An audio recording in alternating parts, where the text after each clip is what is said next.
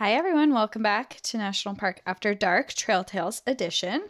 We have more stories today. Lots of stories to share, and I'm excited because I think there's a little bit of a theme going on, like a slight theme. Is there? Yeah, like spooky. We haven't really done many spooky trail tales recently, so this one has more than one, so that's a theme. Very cool. Full disclosure Danielle was gracious enough to uh, research this Trail Tales and put them all together. So I've read through them a little bit, but I didn't read through yours. So I knew mine had some spooky theme. I didn't know that yours did too. Excellent. Well, do you want to go first or do you want me to go first? I can go first because mine is titled I Don't Believe in Ghosts, dot, dot, dot, but, dot, dot, dot. Howdy, ladies. Most people call me Smith, and I'm your typical overly prideful, lanky Texan who always wears a cowboy hat and boots. I'm from Austin, Texas, and about nine years ago, I met a cute, spunky little Minnesotan girl in Dallas, and we decided to get hitched move back to Austin, and make a family. If we can be honest here,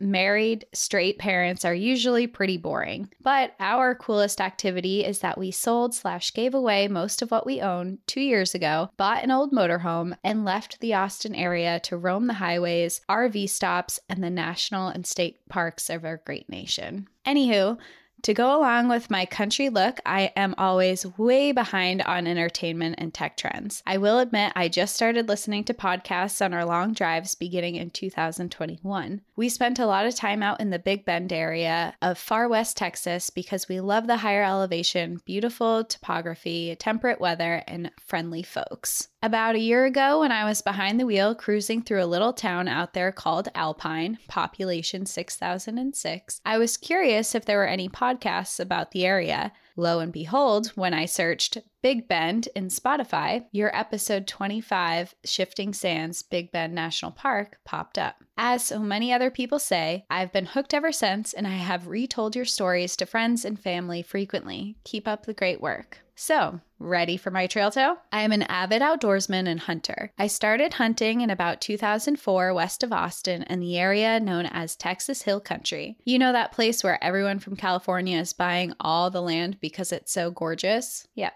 that place. I deer hunted on a ranch out there for about a decade that was owned by my ex's family. It was a historic property that had been passed down through four generations. When it was originally purchased by them in the early 1900s, a small wood slat house was built for the family on the front section of the property. This was really more of a cabin in the woods by today's standards, and with a husband, wife, and four daughters, it was a roomy 500 square foot with one bedroom. Now, my 34 foot motorhome doesn't seem so small. No one has lived there since the 1940s, and since the property has always been a working cattle ranch, some of the cowboys and hands would go inside to find shade or get out of bad weather. The house is almost completely empty except a small table, two chairs, and a wood burning stove in the back corner. Switching gears, about 10 years ago, I was hunting on that property. My father in law had set up a new stand in a grove of oak trees next to a cattle tank, aka pond. It was a 30 foot tall bow blind that was strapped against one of the thicker trees. One of the reasons why he chose that spot is because there were animal tracks everywhere.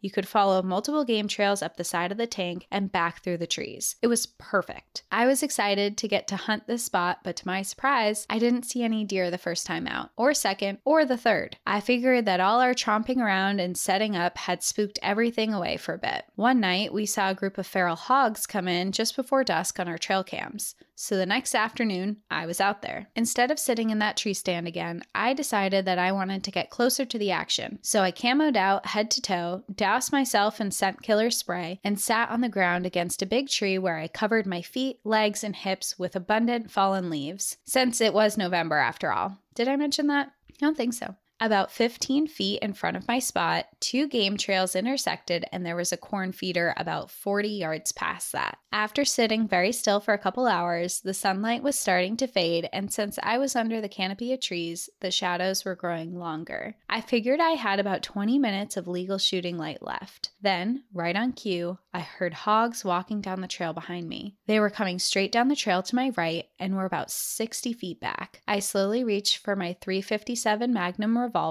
that was right beside me, hidden under the brush with me. When they were about 40 feet behind my tree, I realized that they were walking really slowly. I've hunted hogs all over Texas, and these must have been the chillest piggies on the The chillest piggies on this side of the mighty miss. I can just hear your southern accent in this. Must have been the chillest piggies on this side of the Mississippi. The mighty Mississippi. Sorry. mighty Mississippi. Sorry, my southern accent's awful, but I really like the way that you wrote this. Then I realized that I wasn't hearing hogs. The footsteps were one at a time. It would have been taller than a pig. My mind started racing about what it could be horse or cow. No, it wasn't that big. A loose goat from a neighboring property? No. Mountain lion? They are few and far between in the hill country, and it didn't sound soft footed either. It was too loud for a deer, but heavier than a raccoon, squirrel, armadillo, or possum. It really sounded like a person, someone who was just on a leisurely stroll down a path on private property all alone.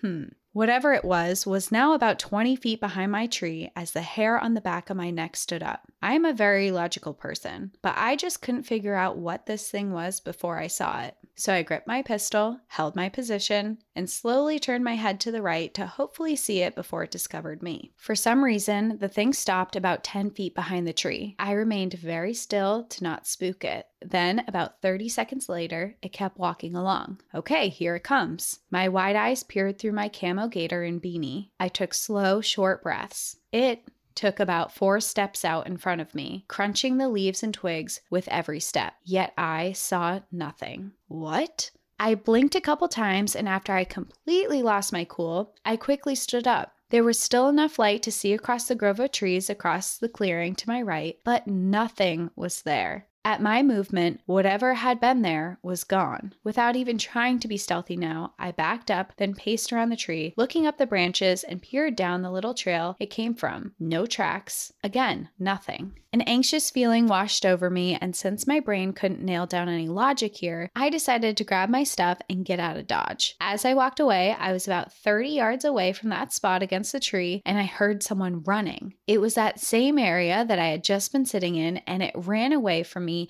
down the other trail next to the tank embankment, a trail that happened to lead back to the old house at the front of the property. Spooky. Spooky. I hiked back to camp at a brisk pace in disbelief of my encounter. By the time I walked back to the other side of the property, it was pitch black. My father in law was sitting there by the fire roasting some hot dogs. When he saw me approach, he said, Get anything? To which I vigorously shook my head. I must have had a crazy look on my face because he followed it with, Are you okay? To which I recounted exactly what happened all the facts, all the logic, all the things that went through my head, and the fact that I had no idea why I couldn't see something that was right in front of me. It sounded a little ridiculous, so I thought he would be amused and laughed at me. Instead, my tale was met with a serious, stoic face. He instructed me to drive over to the front of the ranch in the morning and speak with Ari, an old rancher who married one of the daughters named Honey of the original family. He and Honey were the only people who lived on the ranch full time, and side note, their story is kind of romantic. Ari had been a young, handsome cowboy that worked for Honey's dad, the original owner of the ranch. I guess he had somewhat wooed her, got permission from her dad, married her, and built another house out there in the 1970s. After breakfast the next day, I stopped at Ari's on the way out. He showed me around the house, offered me a Dr. Pepper, and explained the water situation on the ranch as any true Texas rancher would. We walked out on the wraparound porch and sat down in some chairs. I awkwardly brought up the story from my previous day's hunt. He patiently listened, and right when I thought he was fixing to kick me off the porch for being a weirdo, he went straight into a story from 50 years before like it had happened yesterday. Back in his cowboy days, there were plenty of tall tales passed around the campfires out there by ranch hands about that old house. Ari recounted one day. In 1950 something, it was very cold with high winds. He went into that house to get warm and he said he could see light coming in between the boards and feel plenty of wind with it. One of the other workers had been there earlier, so there were still a few live coals in the bottom of the wood stove, so he put a couple more sticks in there to get it going again. There was no electricity wired into the shack, so he had the front door wide open to let light in. He was crouched down on his haunches with his hands extended to the growing flames when all of the sudden he smelled lady's perfume. The smell grew stronger as if a woman was standing very close to him. He turned his head around to look around the entire room, but it was just him and the old stove. He shook it off and turned back to the fire. Then something touched him gently across the shoulder as if with one purposeful finger. He said he was frozen. He slowly turned his head to see the translucent figure of a woman slowly walk into the light of the open door, then disappear. I was stunned. I just stared at the man, waiting for him to crack a smile, but he was serious. He let me gawk for a bit, then said, It sounds like you may have spooked her out there. That wasn't really the answer I was looking for, but I thanked him for the hospitality and walked back out to my truck. Should Ari's story have made me feel better? I mean, it would have explained it, but ghosts aren't real, right? Whoever said that? I never said that. Whoever said that? We never said that. Moose aren't real, but ghosts are Ghosts real. are another story. Yeah. I drove out of the property with a newfound existential conundrum, that's for sure. There it is. I have only told a couple people that story, and I'm not sure what to make of it. On a happy note, my wife and I decided to do a bunch more research on the Big Bend area after I made her listen to episode 25 too. We ended up buying a fixer upper house out here in the Alpine about a year ago, and we still listen to y'all on every car trip over half an hour. I took my young sons on their first Big Bend National Park hike the other day. I want to raise my boys to enjoy and respect the wild places and find spouses who will listen to murder podcasts with them. Thanks for listening to my yarn. Enjoy the view, but watch your butts. Smith. Smith, I loved the way he wrote that. Me too. I just felt like your character shone through the whole the whole writing and it was such an interesting story and I agree find a spouse who will listen to murder podcasts with you. And I also love that there's just something about a skeptic writing in a story about something that makes them question their belief system. I mean, mm-hmm. not to say that I don't enjoy reading it from full blown believers either, but it just adds a little layer of extra credibility or at least like contemplate, like, huh, maybe that was something. Yeah, I mean, when you hear from people who are serious believers, there's part of you that could be like, are they just twisting this to make it fit their beliefs? But when you hear it from a skeptic, it's almost more of a legitimacy to it because you know that they don't believe. Yeah. And they're tr- and they've already tried to make it make sense logically and it didn't.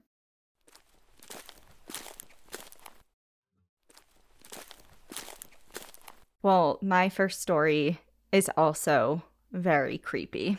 Oh, okay. It's titled, Was That a Big Cat Screaming or a Woman? Hello. I grew up in the tiny town of Cohocton in western New York, where my house sat in a low valley with two big hills on either side. There was a big log cabin house across the street from us that a creepy old man lived in until I was about seven, and then he moved away. When my new neighbors moved in, they had two kids that were around my age, so we played together all of the time. The woods on the hill behind their house were steeper and closer than the ones behind mine, so we often played in them to build forts or look for salamanders. When we were about 10, we got the courage to hike up to the very top of their hill, about two miles from their house, to see what was up there. When we got to the top, we saw a wide open field with an old school bus, a truck, a shed, and an outhouse. Everything was locked with chains, and we didn't have the keys. So, being the small delinquents that we were, we smashed some of the windows with a rock and made our way around the area. In the truck, we found bags full of random women's clothing, shoes, and purses. In the shed, we found some old guns, axes, shovels, and a mattress. The outhouse was just an outhouse, but it was gross. Thank you for that. You don't have to go into further description because there's nothing grosser than an outhouse to me. Um, so I get it. Literally any outhouse, I cannot. I just can't. I don't like that. The only outhouses that are cool are I don't even know if they're labeled as outhouses, but they're the ones where they're just the little wooden structures that are open. There's no door and they're just in the middle of the woods somewhere and there's a toilet and a giant hole. Just like a pit toilet. They have them yeah. all over Alaska. Yeah, they have them all over Alaska. I swear like I peed with no door so many times in the middle of the outdoors in Alaska. And I was like, you know, this isn't bad. Except for the mosquitoes. That was kind of gross. Something about like building an enclosure around it makes people like, why do you people? Don't even get me started on outhouses. My my fear with outhouses is that it's gonna fall over with me inside. What? I've never once thought of that. But Well, Now now, I you will. will. I remember hearing a story of someone who they were someone played a joke on them and they were in an outhouse and their friends like pushed it over uh. while they were in it. And it's always been a fear of mine ever since I heard that story. Friendship would be over for me because I just, I like, I could probably throw up right now, even imagining myself inside of an outhouse. But okay, back to the story because it's actually pretty crazy. okay. Okay. But in the bus, we found what we thought were the skeletons that you would find in a classroom, but with wigs glued onto them. There are about 10 of them, but some looked more yellow than the others, and they were all facing the front. But when we got on the bus, me and Kaylee, the other girl, felt so off, like we were dizzy and sick, so we didn't stay in there for more than a few minutes. Josh, on the other hand, stayed there for about 10 minutes going through another bag full of random stuff. Kaylee and I felt super freaked out by all of this and decided we didn't want to be there anymore, so we started to walk away when we noticed a shoe near a tree. We walked over to it and I went to pick it up. When I did, some bones fell out of it. I dropped it and we ran yelling for Josh as we passed the bus and back down the path we came. Josh caught up a few moments later with tears in his eyes, asking us if we saw her and if that is why we were running. Saw who? We asked. He said that after he saw us run, he looked in the direction that we were coming from and there was a woman standing there with an arm cut off. And when he went to jump out of the bus, he felt like he couldn't move, like he had this intense feeling of dread flush over him. He was able to move after what felt like minutes, but was only a few seconds. We all ran back down to the house after this and were too scared to tell anyone what we did or what we saw. A few weeks went by, and Josh kept telling us that he keeps waking up in the middle of the night to someone saying, Help from his closet. I would not be sleeping in that room anymore. Well, they did the opposite. So we had a sleepover in his room. like clockwork, at 3 a.m., it happens, and we all hear it. A faint help, help me, is coming from his closet. That gives me chills. Ugh. We swing open the door and find nothing. The next day, we searched the closet and I sprayed peroxide on the walls and carpet, and it started to foam and bubble on the back left corner, which is no good if anyone knows anything about blood and putting peroxide on it. It has that sort of reaction. So we ripped a small bit back to find the cement underneath stained a dark brown. I sprayed it again and once again, it fizzed once more. This time, we told his mom. She cleaned it, but that was it. All right, mom. It's great. Fast forward to the summer of that year, about three months later, and we are in my yard having a small fire when we hear it. It's 3 a.m., a blood curdling scream coming from the woods across the street. We all go silent and look at each other. A few seconds pass and we hear another scream. We took off into my house and stayed in my room until morning, too scared to sleep. It sounded like a woman. This happened every single time we had a fire, and it wasn't just at 3 a.m. You could hear it at any time between 10 o'clock at night and 3 in the morning, and it was the same scream every time. We looked up mountain lions, bobcats, and even fox because we heard they can sound like a woman. But when we listened to the recordings, it didn't come close to what we kept hearing. Eventually, we told their parents about the bus and the creepy happenings that followed, and they had it removed, and the police took all the bags of clothes, everything in the shed, and of course, the skeletons. We still couldn't tell if they were real or not, and we never heard anything else about them, but the screaming continued, and my house started getting creepy. I have five older sisters, so after a couple of weird things started happening around my house, like things moving on their own, hearing voices, and seeing shadows out of the corner of our eye, they decided to use a makeshift Ouija board out of cardboard and use a clear cap as the planchette. Well, we got more than what we asked for. I sat in the corner watching and was not a part of this. None of my sisters knew what I had seen on the hill, so I was extremely mortified when it spelled out killed, hill, bus, and 1992. For reference, I was born in 95 and this year was 2007. I ran to the computer and looked up missing women from the area in 1992 and there was one. I took a picture of her and sent it to Josh, asking, Was this her? I didn't get a reply back. Instead, I got a knock on my door, but it was Josh. He ran over and said, Oh my God, that was her. How did you find this? I told him how, and we just looked at each other, not sure what to do. We couldn't just tell the cops, oh, yeah, she told us from beyond the grave. So we just sat there with this information until a few weeks later. I was lying on my bed, which was positioned under some shelves, when a ball landed on top of my chest and fell onto the floor. I got up to get it, and when I did, the entire shelf fell where I was just laying. I said, Okay, I'll say something. I told my mom, who informed the police. They came out, got some information, and months later, we saw our old creepy neighbor in the paper arrested on three counts of kidnapping and murder. We still hear the screaming outside, but everything else has calmed down after that. I know this wasn't a park story, but I felt like you ladies would appreciate it. I just started your podcast a few months back, and I'm slowly making my way through your episodes. Anyway, thank you both for adding more fuel to my love of the outdoors and of all things spooky. Jill. That was so scary. And it was re- like, it was real. It was your neighbor. It was real. And your neighbor was a murderer. Isn't that insane? That's so scary. And whoever from Beyond the Grave was like, these kids can help, like, get some justice here. That's something out of a movie. I know. That's like a scary movie that you watch on Netflix. I mean, movies have to get in- inspiration from somewhere, and this seems like that place. Should write into Netflix. yeah. God. Oh so God, scary. that's so scary. Oh, that's a fear of mine. I'm in the middle of house hunting right now, and I'm so afraid I'm gonna buy a house that's haunted because I'm not gonna buy it like a new one. So And yeah, up in New England, I feel like your chances are higher. a lot of the houses that pop up for sale, a lot of them have been renovated, but when you look at the year it was built, it's sometime in the 1800s. My first boyfriend, uh, well, not my first boyfriend, my first serious boyfriend, I should say. Um, his family lived in Kentucky in New Hampshire and their house they don't live there anymore. Um but their house was built in 1725 Was it haunted? sure felt haunted. It was creepy as hell. But it was actually really cool too because there was a lot of unique architecture that was obviously built at around from, that, time. period. yeah. But anyway i just remember it, like everything was uneven. The stairs were miniature and like super steep. There was a ton of miniature different rooms. Like open concept was not a thing. Mm-hmm. I mean, there's probably a lot of things that would never pass code today, but it was cool to to spend some time in. But anyway, Ugh, that's creepy. I can't. I don't know. I like old houses because of some of the character that they. I hate new builds. The new builds that are happening, they all look the same. It's like the fake gray wood floors with white walls, white countertops, gray cabinets.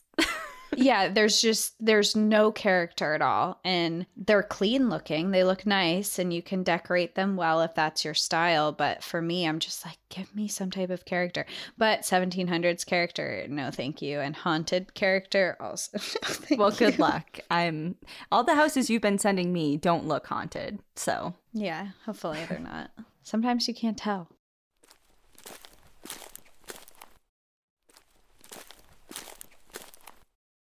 All right, well, a little breakup in the spooky, scary stories. This one is titled Moose in New Hampshire Do Exist. mm-hmm.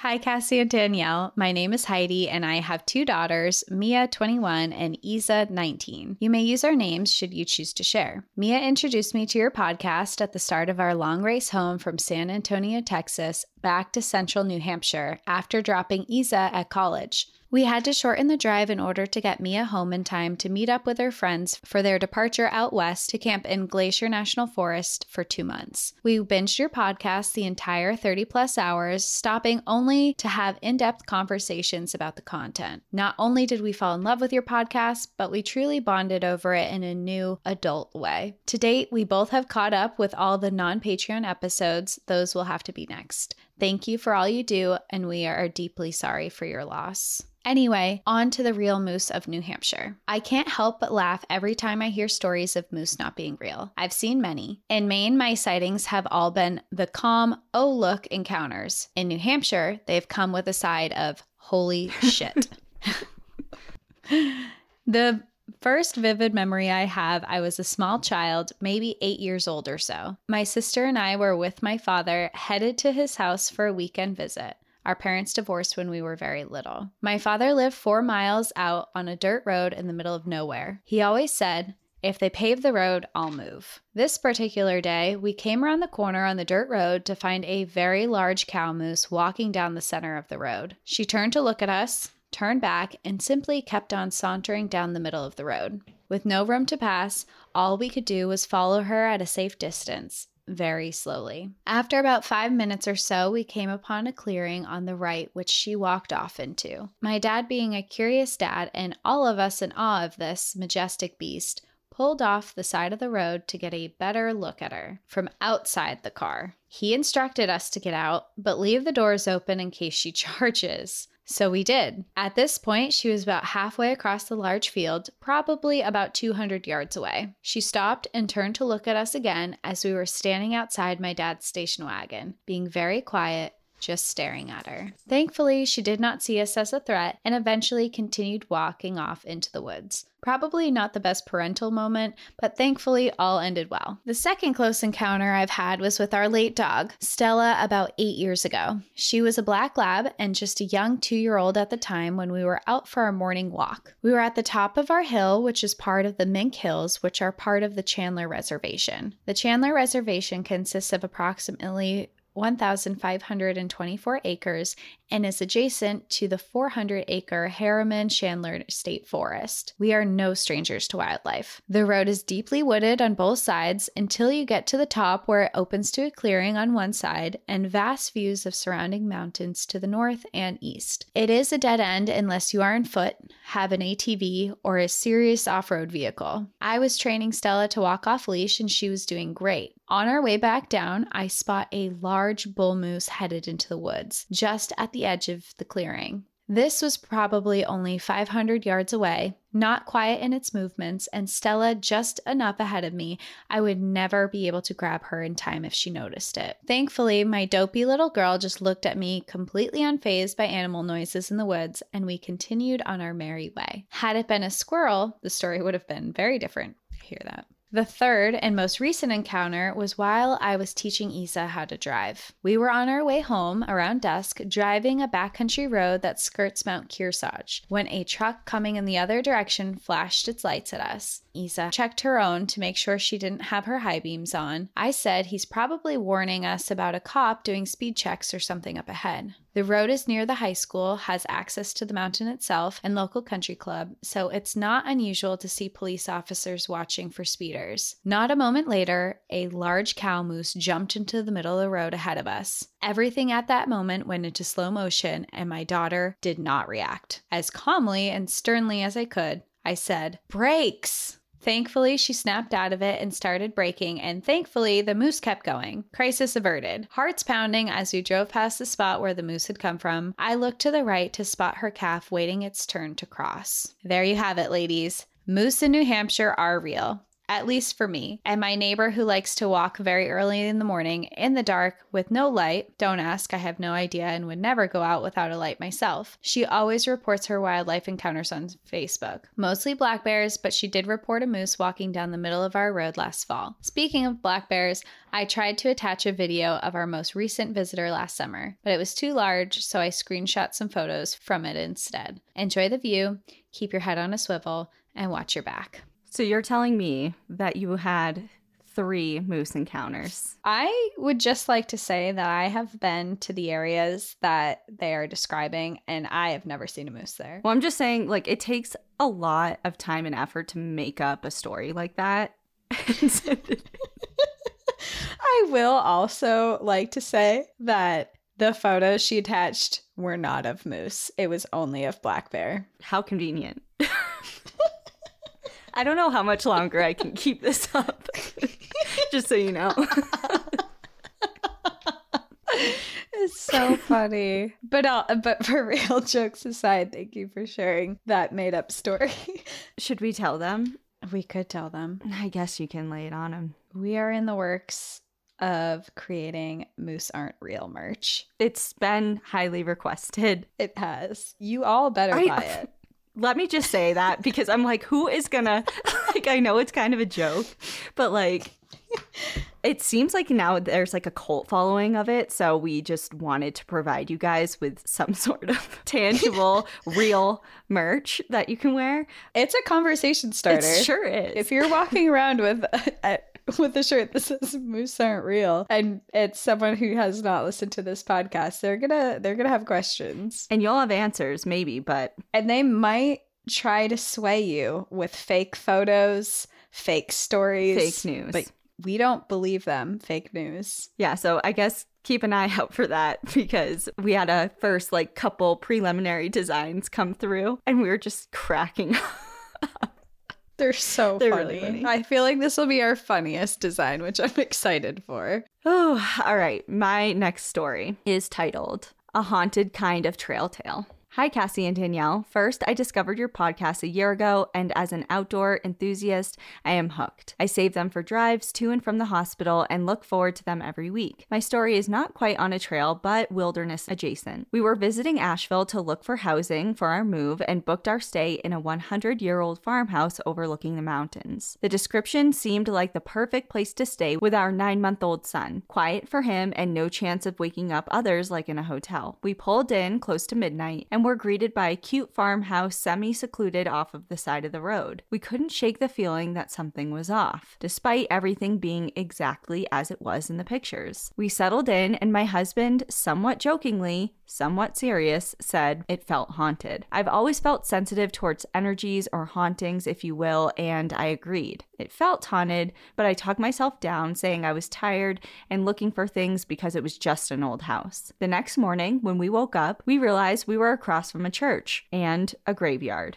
Sounds picturesque to me. I don't know what all the fuss is about, but despite the graveyard, we had a mountain's view and neighbor chickens that came up to the porch, much to the to the delight of my son. We later walked along the mountain road as it was an easy hike with a baby. I saw a small tombstone with flowers and stopped to read the description. My heart dropped as I was holding my own baby when I realized I was reading the tombstone of a baby who was only 12 days old when they died in 1934. I turned around and quickly walked back to our farmhouse. After a full day of exploring Asheville and house hunting, I forgot about our tiny hike and we were all settled into bed. I was awakened from a deep sleep by my son playing with his wooden wheel, the one from the Lovevery five to six month play pack for reference. I'm sure moms get it. I have no idea what you're talking about.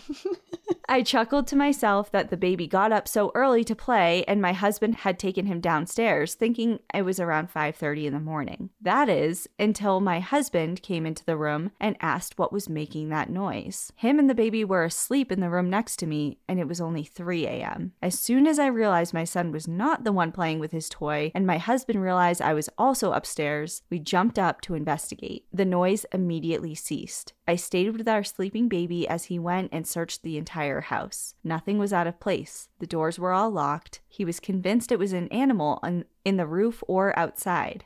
I couldn't think of any animal that would make the noises with food or sticks. Even though it was my night to sleep, we switched off every other night to take care of the baby if he wakes up. I slept in their room. Periodically, we heard the noises, and I swore I heard a baby. But every time I woke up, Mine was asleep. The next morning, my husband brought up the noises and I brought out my baby's wooden wheel and spun it. It was the exact same noise. My husband offhandedly mentioned that he thought he kept hearing the baby the previous night, but would wake up to find him also asleep. I told him about the grave and we walked down to see it. He wasn't convinced, but was creeped out when our son kept crawling to the same spot, stopping and staring into the corner like he was seeing someone. Overall, it was a great house with great chickens, but there was something else there too. I have a science research background and I cannot give you any plausible scientific explanation for the noises we heard or the child's cries. I know this was lengthy and not technically a trail tale, but I hope you enjoyed. Creepy. The part where your baby was staring off at something in the corner, that's what freaks me out the most. Like someone else seeing something that you can't see and you're in the room. This little part right here it says great house with great chickens, but there was something else there too. I really hope that was like your Airbnb review.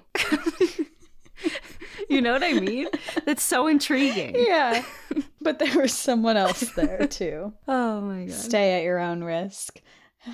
My next one is titled Best Way to Land a Spot on Trail Tales. Hey, ladies. First off, I'm sorry for the length of this one, but you have to get the whole story to understand the full scope. Really, this whole story would be a great book or even a Hallmark movie. It's really going to pull at your heartstrings. I'm not sure where to start the story, so I'm going to start at the beginning, even though things won't start making sense until later. In November of 2021, my husband set his mind on getting his soul dog, a bloodhound. I was a little hesitant because I coach basketball and am a teacher and was about to start my days of being gone consistently. My husband, Ian, is a UPS driver, and as you know, the holidays are crazy for them. So we were about to have little to no free time and in no way had time for a puppy. But despite everything working against us, we were determined to make it work. So we introduced Polly, the bloodhound, to our family. We already owned Charlie, a chocolate lab, so it was going to be the four of us one big happy family. Shortly after getting Polly, I took her to our local vet for her very first puppy checkup with us, only to find out that she had a heart murmur. Not a little one either, like a one or a two. We were talking about a four. Our eight week old puppy had a grade four heart murmur and our hearts sank. We immediately made the decision to get her to a specialist and see what was going on since our local vet couldn't get us answers we needed. We set out to Mizzou, the University of Missouri, you know, one of the top veterinary hospitals in the country, terrified, might I add. We found that Polly had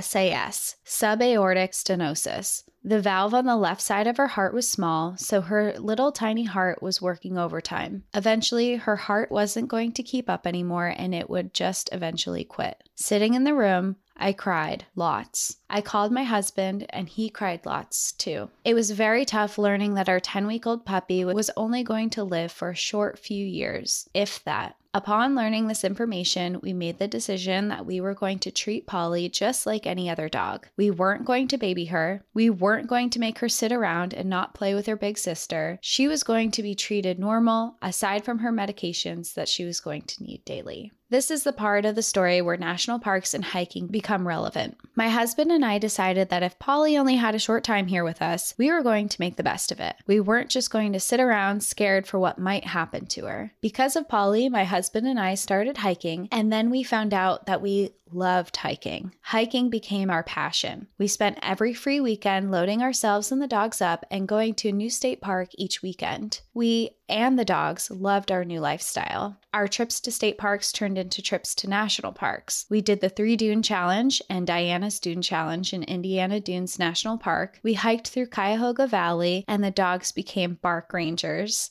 That's really cute. We hiked Taum Sauk Mountain, highest point in Missouri. We climbed boulders in Elephant Rock State Park, Missouri. We were unstoppable. Things were going great until they weren't. Polly was unique. She was full of spunk and spice and the biggest, I simply do not give a fuck attitude that I have ever come across. We often found ourselves saying, in typical Polly fashion, because every task she could make difficult, she did. You wanted her to load up in the truck? Nah, her back legs wouldn't work all of a sudden. Someone had to lift her. She would bark in her sister's face just as she had started to fall asleep. She'd steal everything she could get her mouth on and then just run around wanting you to chase her. When she got tired, she got even worse, too. She would fight sleep like a toddler and become a menace. In between all the greatness, we continued our checkups and they continued to keep an eye on her diagnosis. There wasn't a surgery that could be done. In fact, there wasn't much that could be done aside from daily medications to control the disease. The cardio team was completely supportive in our decision to treat Polly like a normal dog because if she had to live her life in a bubble, what life was that? We weren't going to restrict her and she was going to live her best life. Her quality of life was the most important thing to us. Fast forward to January of 2023, we bought our first camper. There would be no better way to explore the great outdoors and all this country has to offer. It would make traveling with two large dogs so much easier. At the end of the month, Polly had two fainting episodes one when my husband came home from work, and another the next day while playing with her sister. The night of the second episode was made an emergency trip to Mizzou. We were given the worst news possible. Polly was in congestive heart failure and was given only weeks to live. Her lungs and abdomen were both filling with liquids, and she wasn't getting enough oxygen to her brain, hence the fainting. We hadn't been hiking since probably November of 2022. Coaching really took all my free time away. We just bought a brand new camper to take her adventuring in, and she wasn't even going to get to sleep in it. So, after being told the worst worst news possible, we slowed down. We went hiking. We had to take it slow at her pace, and our three to four mile hikes turned into one mile hikes. But that was okay. We were going to keep going at her pace as long as she wanted to. And she did. She was so happy to be hiking. She would just throw her head back and let the wind whip around her big ol' ears and smile. Luckily, we woke up one Saturday morning in February, and it was going to be a beautiful weekend.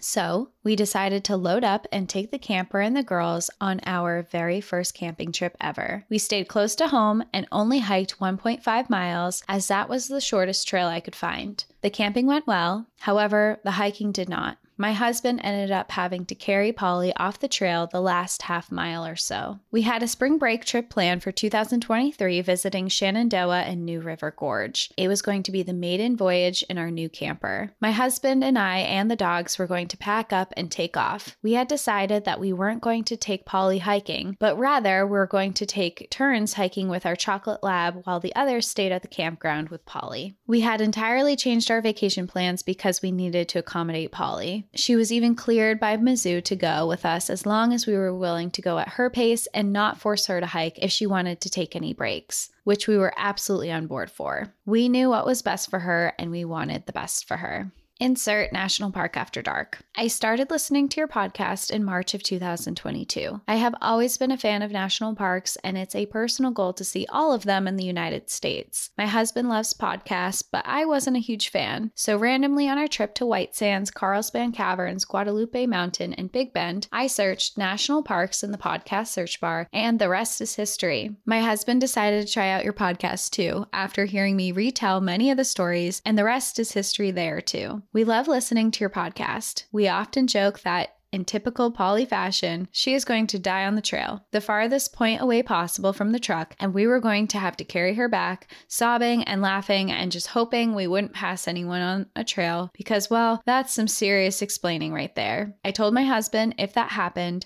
I was writing in and we would sure make the trail tales because, well, that story is priceless. It's now March of 2023. Basketball season is over and I'm done coaching. I get a call from my husband at almost 3 o'clock during the school day. Weird. He's telling me I need to come home. Polly had collapsed, and he was pretty positive that she wasn't getting up this time. Her heart had given out. We loaded her up and took her to Mizzou one last time. On the way home, sobbing, he says, We're not even going to get a Trail Tales out of this.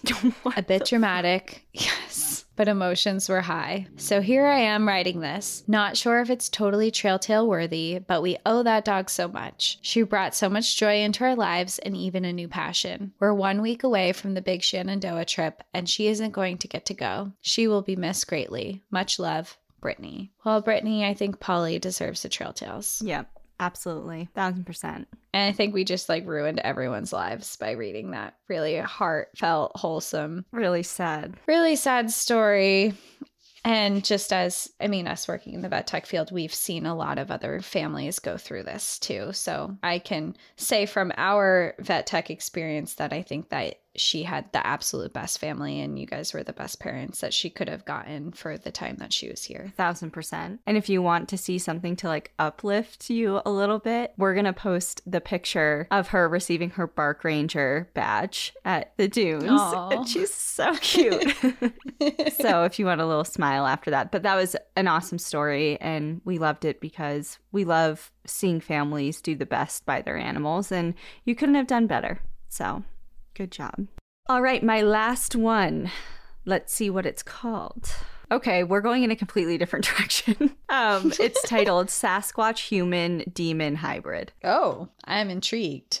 Hello, ladies. My name is Mads. You can say it. And I'm going to start off this with a ramble about how much I love your podcast. I've been with you guys since the beginning, episode four, I believe, and I've laughed with you, cried with you, and have been endlessly inspired and entertained listening to, to you the past couple of years. Anyways, on to my tale. After spending three years backpacking around Australia and avoiding the US during the pandemic, I flew back to my home state of Washington for a long overdue visit. I brought my partner with me, who is from Spain. We met in Australia and was stoked to show him the beautiful place I call home. As anyone from the PNW knows, autumn is usually a gorgeous time of year. However, the air quality from those late summer fires can be hellish and disrupt your plans for going into the mountains and enjoying the last of the good weather before you are wrapped in a blanket and cocooning yourself in for the next six months. As my partner and I were only visiting for three weeks, we were determined to fight the smoke and do as much outside activity as possible. We decided to go hiking and camping in the Mount Baker National Forest exactly as I have done for most of my life. We drove up the long Forest Service road to the trailhead that I'd been to at least a dozen times, but I started to feel uneasy. This feeling of uneasiness was attributed to a myriad of things, mostly irrational, including, but not limited to, increasing smoke in the area, a fear of volcanoes as I grew up surrounded by five active ones that I know are probably not going to blow, but whenever I am in the blast zone, it's in the back of my mind, my love of listening to true crime and increasing that tenfold in the last few years while sitting my ass in a tractor trying to save money to continue traveling, binging fucked up survival stories, animal attacks, and just plain wilderness horror stories without taking a moment to think about how these stories may affect me later whenever I return to the true mountain wilderness. And finally, the fact that my partner had just been talking about how insane it is that Americans can just tote around guns wherever they damn well please. The woods can always be eerie, and Mount Baker Wilderness is thick. To me, it has always been filled with a mysterious,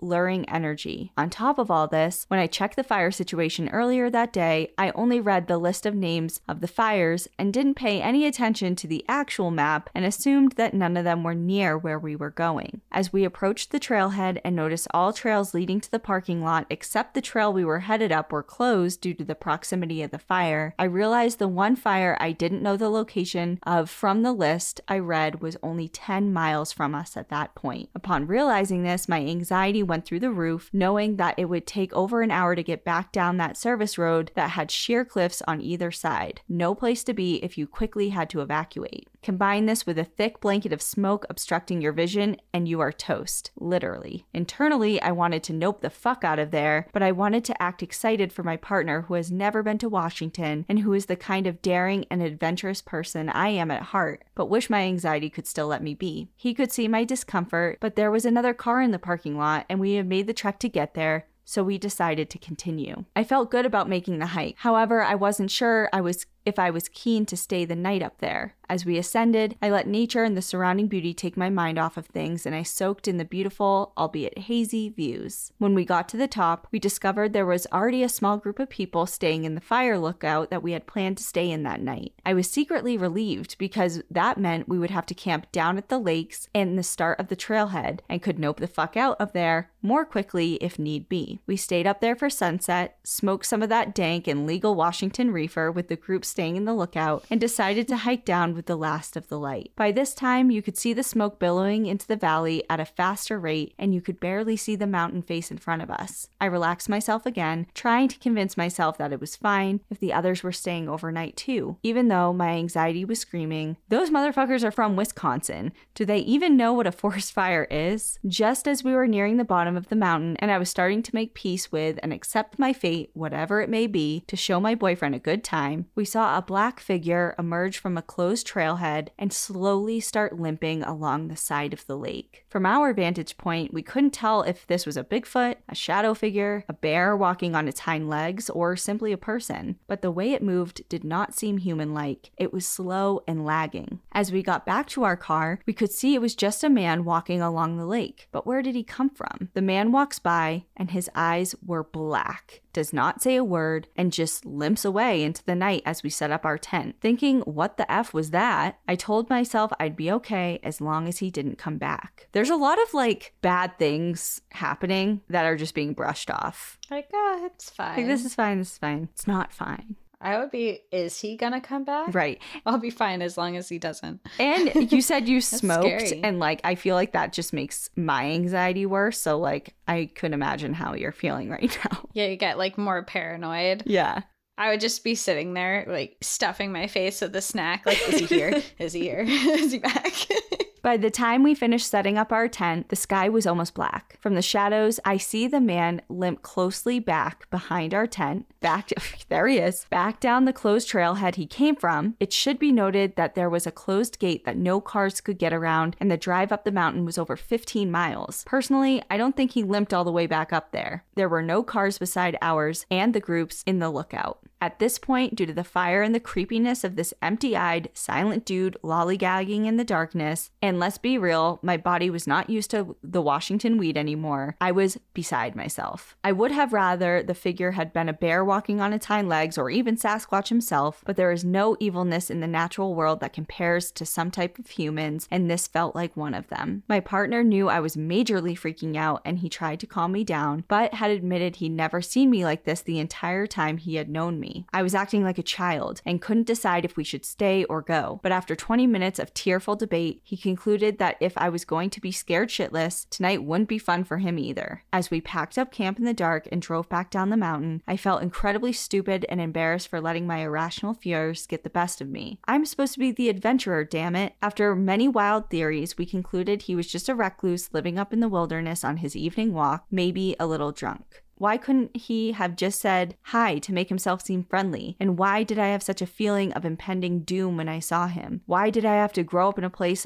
full of serial killers? We were now on a mission to find somewhere else to camp in the area for the night, as we had a hike planned up at Artist Point the next day, at the base of the actual volcano. There are a plethora of possible options in that area, and I've camped at them many times before. However, I was still freaked out and wanted to be near people and not anywhere that was close to a closed trailhead due to fires. My shitty Australian phone coverage wouldn't give me self reception to check the map, so we drove our sorry asses 30 miles back to a small town to look up possible spots. My partner goes into the fuel station, grabs a coffee at 10:30 at night to make a point that I'm being ridiculous as we usually just pull off the road anywhere and everywhere to sleep in Australia. He asks the clerk what he recommends and he comes back with the name of a road to park on and we set off. By midnight, we get to the spot off the highway on a deserted Forest Service road and don't even set up the tent. Just recline the seats back in the truck for a less than restful sleep. In the morning, my partner tells me that while he didn't know if he was in sleep paralysis or awake, he looked over to me in the night and saw the silhouette of a little boy knocking on our window and staring in at us right next to my head.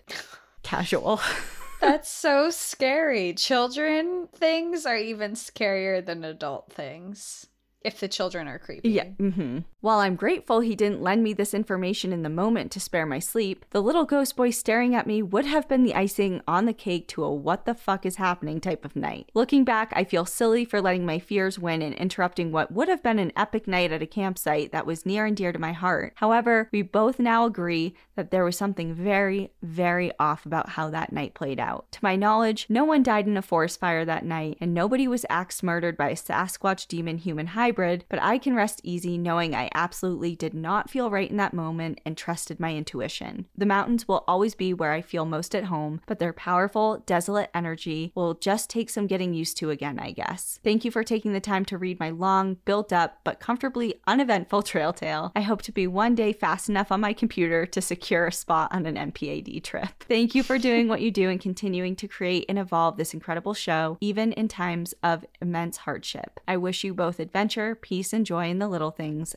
XOXO Mads. I'm always about trusting intuition. I'll tell you that right now. Yeah, I just I think at the end of the day you were safe. That first guy, he sounded really creepy and scary. Yeah, even if it isn't anything par especially if it's not anything paranormal or cryptid like. I would have preferred paranormal to that guy. And you're just you said you're like I missed out on an epic night of camping. It's like I would have just been did yeah. you or did you miss out on being murdered? Or did you miss out on just being anxiety through the roof? Terrified. The whole night and just having a sleepless Yeah. night and yeah, you did the right thing. I think, yeah, you made the right decision. You're safe. And if there is something inside you that is saying so strongly that you're not safe, just believe Yeah. it. Just believe it. Yeah, and I hope that your partner like understands that. Obviously, it seems like he does. Yeah. Anyway, all right. I know I picked a lot of really long ones this time around, huh? Yeah, it's a long episode. Yeah, well, keep writing them in, please. Yes. Keep writing them in. Our email is stories at npadpodcast.com. Sure is. And we got two more for outsiders on Apple subscriptions and Patreon. So we'll see you guys in a second. But everyone else, enjoy the view. But watch your back. Bye.